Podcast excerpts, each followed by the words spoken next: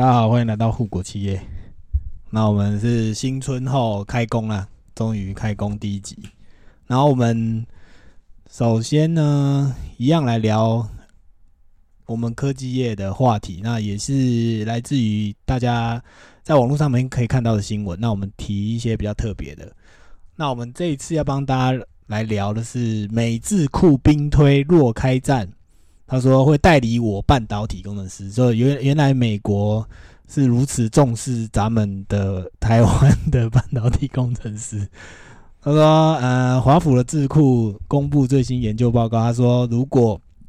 以现在美国对台湾晶片的依赖程度，已经超过石油，甚至引发美中两国冲突。所以他们做了一系列的兵推模拟哦，可我觉得这个细节大家一定是找不到啦。不过这个就是可能美国那边就是放风，然后反正各种状况都是要讨论嘛。因为如果当你真的打战打起来的时候，那其中有一个就是这个我们刚刚讲的头条，呃，就是我们的开头的定义。他说，如果台湾遭受攻击后，想要把我的我们国家的半导体工程师带到美国安置，这样。然后他这个记者他有说，哎，手机、车子甚至军事武器都需要晶片啊，可是现在全球都是闹晶片荒啊，所以说华府智库就做了一份报告跟调查说，哎，如果根据现在的依赖程度远大于石油的话，那就是如果真的出事了，那我们就是要想办法把台湾的人才带走这样子。然后呢，他们目前他们模拟的状况是说，哎，他说如果真的开始打仗了，然后三家半导体代工厂呢突然故障开始，然后他会说啊，这个有可能是先从北京开始发动的网络攻击，遭受瘫痪，然后进一步引发军事对抗。然后呢，美国为了要保护跟维持供应链不断呢，就是要把我们台湾的工程师带去美国避难这样子。当然，这个，诶、欸，我自己在这个这段理解里面就会觉得很奇怪，就说，呃，那你，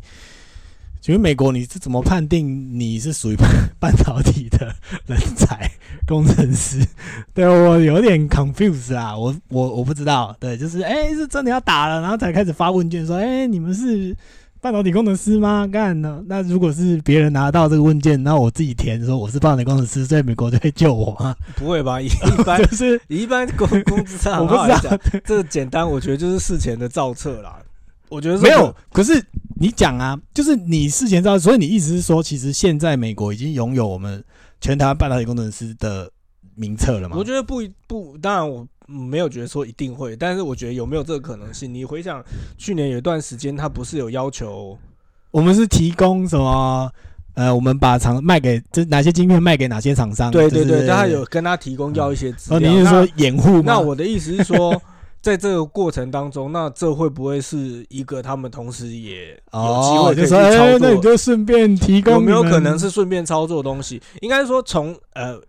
这有点阴谋论啊，但是是说我要讲的是说，如果当时在那样子的讨论上面来讲，嗯、因为那也牵涉到一个企业经营上面它的一些商业机密啊。对，可是就变成是说，在那些事情上面，他必须要妥协，去给他一些回应跟要，就是对他的要求去给提出一些回应的话，那我会觉得你说有没有可能，当他跟他要说，就是欸、我需要我需要你的一些工作人员的名单还是什么？嗯嗯，他还是有有是有机会的、啊，因为等于是说，在前一次的事件上来讲、嗯，你你台积电可能不能给他完全的，或是真的 key man、嗯、还是什么，可是你势必要对他的要求有所回应嘛，回应嘛，对啊，所以我会觉得这不是他们办不到的事情啊。对啊，可是就是，嗯、呃，因为哦，因为这样算一算，其实人不少哎、欸，就是我也不确定他是不是全部，不一定。当然，就像你讲的，他可能。呃，我的抢救名额有限，当然我就是找几个 key man， 然后去去美国，然后想办法维持这个晶片的供应链。可是如果以我现在在半导体的生活的形态来，这样听起来，你说工程师的角色谁会属于比较 key man 的人？嗯。对啊，他也不需要，对，我当然不需要一线的、嗯、的人员啊、嗯，你懂吗？那种基本的技术，他可能需要的是一些呃其他的一些可能比较高高层次的一些。可是那这样子你的 title 就不应该这样定义啊，你应该讲的是半导体的，呃，应该讲说在整个半导体产业代工产业里面的的怎么讲？你要讲 keyman 嘛？你要讲工程师，这样很奇怪，因为很笼统。就是我不确定是不是因为这个新闻故意要渲染。是啊，给的笼统一点呢是比较好，也是比较简单的、啊。因为以我们的角度来看，怎么可能设备工程师？美国为什么要救设备工程师？设备工程师在我的理解里面，呃，他只是需要时间养成呐、啊，就是他不是一个很难的，也不是讲不是不是讲说他难，就是他只是就是像你修车师傅一样，就是他需要经验累积。是是。对，然后他不是说。哎、欸，把一本就我们举例啦，简单讲，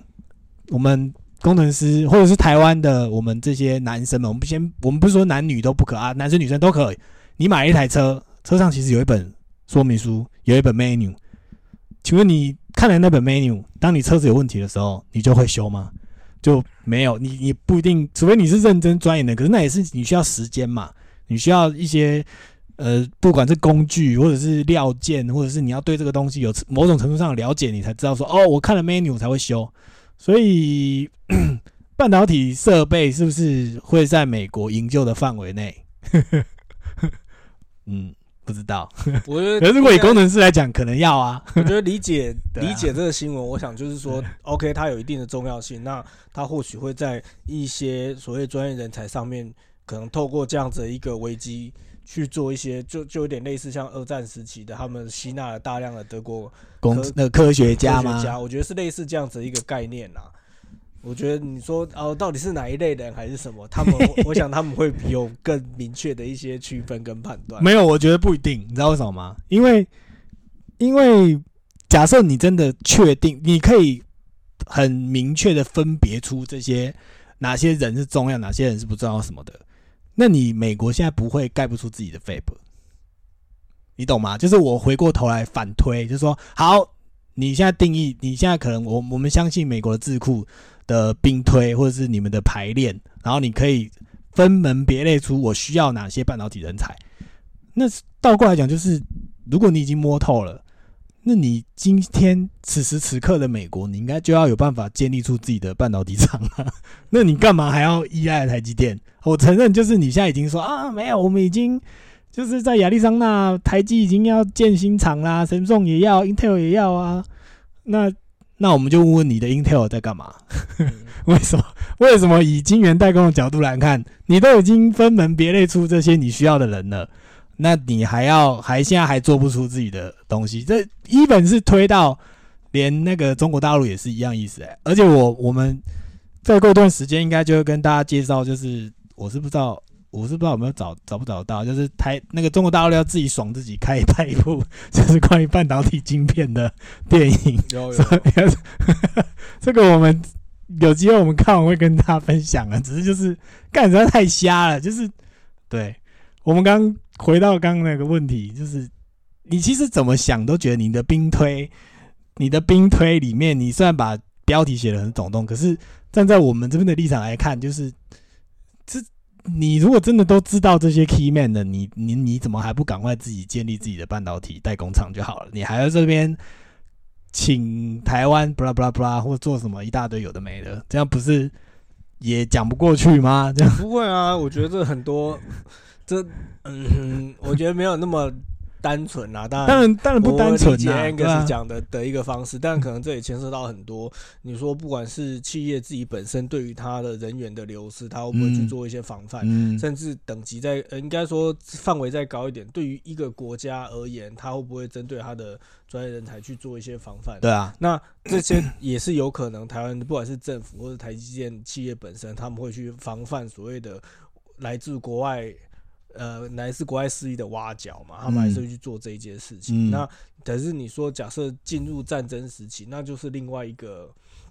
那又是另外一个不一样的时时空背景啊。那所以是说，你在在那样子的一个所谓的抵御外敌的的当下，对他有没有那样子的能量去做这一些事情，包含这一些人自己本身对于。自身或是家人安全上面，他会不会有更多的？对啊，我会有一些新的要求，比如说，哎、欸，我就觉得我需要带我的家庭一起去啊，你不去。对他，但他原本可能是觉得完全不考虑啊。对啊，我也觉得。可是现在在在这个时期就变成是 OK， 我我认真考虑这一件事情，而且你要知道以台湾的现状来讲，他是也有可能会被召去当兵的啊。啊，对啊，对啊，对啊，对啊。对，所以就是工程师们。哎、欸，那些规定现在是四十五岁以后才不用教召嘛？四十五岁以前的，到底是不是工程师？真的发生战事的时候，你可能美国还来不及救你，你就先被台湾政府抓去当兵。所以，哎、欸，干怎么救？要救谁？对，好，没关系啊。然后他这个报道最后是写说，他说哦。政大国关中心教授汤绍成有讲说，哦，这个忧虑当然并不是现在才有的。他说，一两年前拜登政府，一两年前应该是连包含川普政府吧，应该都有曾经提出说一个印太经济的架构。然后他说，因为最近台海的局势不稳定的风险很高，所以商务美国的商务部就提出报告说，如果全美的关键晶片库存量低于五天，让美国国会不得不加速。推动创新竞争法，所以他们因为他们已经算完，他说如果低于五天会很危险，所以他们现在已经决议砸五百二十亿美元提升本土晶片制造产能。那他们想要拿回晶片的主控权，可是他说其实非常难啦、啊、就是如果你们有在网络上看到相关的新闻，就是台积电现在在于高阶晶片的市占率是一个很恐怖的数字，大概 百分之七十， 全球 百分之七十 的高阶晶片你只能找台积电拿，其他人拿不出来。神送好像也只占 百分之二十 几而已，然后剩下的零星数字就是美国本土自己制造的。所以现在很大的问题就是，好啦，可能在过去，在未来的十年，八到十年内，我觉得台积电还是会成为台湾的护国神山。那只是说到底这个优势可以维持到什么时候，这个我们可能就是边走边看啦，因为自己。因为最近最有最有呃冲突点的新闻就是关于俄国那边，俄国跟乌克兰嘛。那如果那边真的开战了的话，那中国大陆这边到底会怎么面对台湾问题？这也是大家可以接着看，因为很多人都现在都在预期三月以后，就是反正冬奥结束之后，那是不是就是这件事情就有可能放上台面，或是怎么样？所以现在大家都在看。所以各位听众或者是有在关切我们注意的，我相信一定有很多新闻你都已经在默默的开始盘算这件事，说诶，如果真的发生了，在台湾本岛的我们到底该做什么样的预备或什么样的呃想法。所以这个是大家可以好好的思考一下，或者是做一些心理准备啦。对啊，我觉得是做一些心理准备啦。那那我们这个新闻呢就先到这边，然后后面呢，另外跟大家聊几个，就是，呃，再加一个，就是说，也是个国际新闻。然后我们这边有写到是说，如果因为现在看起来就是欧洲那边也在面对同样的问题，就是我们刚刚有讲，美国虽然会想要把台湾的工程师带走，可是对于欧洲而言，他也是前阵子也是说啊，如果没有台湾的话，全球的工厂三周内会提供停工，然后欧盟那边也是紧急在推一些晶片法案，然后想要也是自己活络自己的代工事业。所以他说这是二月十号的新闻，然后这个新闻的摘要是来自于商业周刊。他说欧盟前天有公布说欧洲的晶片法案，然后他也要投入新台币一兆三千七百亿的公共和民间投资，所以也要提供新台币三千八百亿元来辅助他们这些尖端领头的科技研究，然后为半导体产业来铺路。那第二个就是全球晶片荒导致汽车、手机、电子类产品都在需要晶片，因为晶片都已经供不应求，所以欧洲也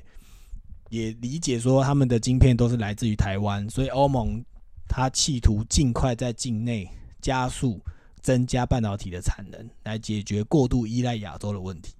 可是就是这样，我们前面都已经讲过很多次了，这种事情就不是一时三刻可以搞定的，而且它同时的配套跟整个周边的环境就是没有这么好，没有这么好处理啦。不是你说今天砸钱就可以达到相对应的产能跟相对应的效果，因为如果你看砸钱，以砸钱来当例子，就是大家都知道中国大陆也砸了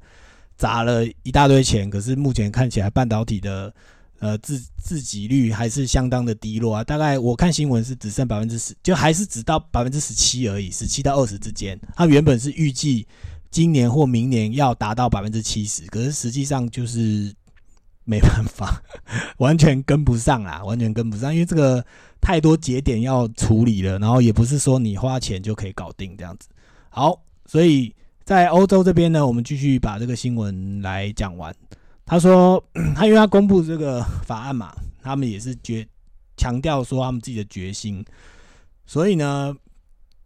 他们就已经跟各个国家，欧盟各个国家就说啊，如果台湾无法再出口半导体，然后反正我们这边的工厂就是一定会停工啦，三周内就会全部停摆。所以说他们的法国科技顾问公司，然后它里面有个半导体事业的负责人卓里维特，他就跟法新社讲说啊，法国现在的半导体制造业领域相当的落后，哇，自己承认。他说欧洲晶片法案是往前迈进了一步，但是必须和全球的行动进行比较，特别是亚洲。他也特别强调台湾大厂台积电光是二零二二年就投资了三百六十亿欧元。所以我们刚刚前面有听到数字嘛，他就是他虽然要投投入四百三十亿欧元，可是因为台积电半导台积电一年的支出就已经要追上你的计划了，所以基本上看起来钱还是不够啦，就是你投了再多的钱，你投钱了也不一定达得到这个效果，而且重点是这些台积电的大厂，他投入更多的钱去往前提升他自己的的竞争力，所以这个根本就是已经快要快要追不上了。我个人认为是根本追不上了。然后他这个负责人也表示说，法国目前在半导体上出现了双重依赖，还有一方面是依赖美国设计的晶片，例如就是有 Intel、美光、NVIDIA 跟 A M D， 另外一方面就是仰赖亚洲来制造他们，所以台湾的话就是台积电。南韩的话就是三星跟海力士，然后他说中国也逐渐崭露头角，对啊，所以说台湾在半导体供应链中的地位、地理位置很重要。然后他也再度强调说，欧洲晶片法案呢，就是希望拉近理念相近的伙伴，然后一直强调说台湾拥有许多专业知识，然后欧洲的市场呢也欢迎台湾的企业一起来合作，这样子。好。总而言之，这个他们这里面的新闻也是强调说，他希望在二零三零年让他们自己的市占率以现阶段的 百分之十 翻倍至 百分之二十， 就是他们自己自给自足的方式啦。可是目前这个计划还是需要欧洲议会以及成员国投票通过，所以其实上也是嘴巴先喊啊，能不能够做到也是只能够看着办。而且现在又是我们刚刚前面讲，又有反正有各个国家，反正国家啊，那个俄罗斯那边又有想要做一些动作，然后就整个全球局势现在看起来就是相当的混乱了。所以我们也嗯，以现阶段来讲，台湾还算是站在比较制高点的地方啦，就是啊，反正我们台积电已经领先你们三十二十年、三十年了，你们想要赶就是自己想办法赶，而且要赶的过程还需要我们这边付出，或者是要跟我们合作才有办法往往前走。所以嗯，可能救工程师这件事情到最后有搞不好连欧洲都会想来救台湾的工程师，可能大家都大家都来救好了啦，都来都来都来全部都来帮忙一下，等大家帮忙救，对，好。那最后呢，我们另外有聊一个，就是关于我自己目前在半导体界里面就是体感的状况。那简单来讲，就是你今天买了一台车，然后车商现在以前是直接把整台车送给你，可是目前现在的问题我看到的是，他跟你说，哎、欸，那个戴普先生，我把我们的 Toyota 车卖给你了，可是你没有办法马上开，我又分开寄给你，什么引擎寄给你，然后车架寄给你，然后车窗寄给你，那麻烦你自己在家把这台车装起来，装起来之后 OK， 我保证它可以开，有问题再另外跟我说，我没办法先帮你装好，因为现在我缺东西，我现在缺工缺料太严重了，我只能先抢先赢。所以就是请你担待，就是保固我们照样算，可是就是接下来就是这段你拿到车的过程，请你先自己先装一下，我们没有办法先帮你装，请你自己装。不知道大家就是，反正对于我现在目前能够跟大家报告的体感状况，就是半导体设备的制造商看起来都面对同样的问题，没有办法，没有办法把完整的东西或测试好的东西送到客户手里，需要先把部分零件、部分零件一起寄到客户端，因为如果你抢着要，那就是在现场帮你组装好，然后让机台顺利生产这样子。可是这是一个很大的。嗯，我自己觉得这是很大的讯号，不管是缺工或者是缺料，都是一个很大的讯号，所以大家可以观察一下。对，这是我们另外的体感温度啦。好，那我们今天呢，就先稍微跟大家讲一下到这边，因为我们这一次我们时间有限，所以我们今天就聊到这边。好，那我们今天就先到这边，谢谢大家，拜拜。拜拜。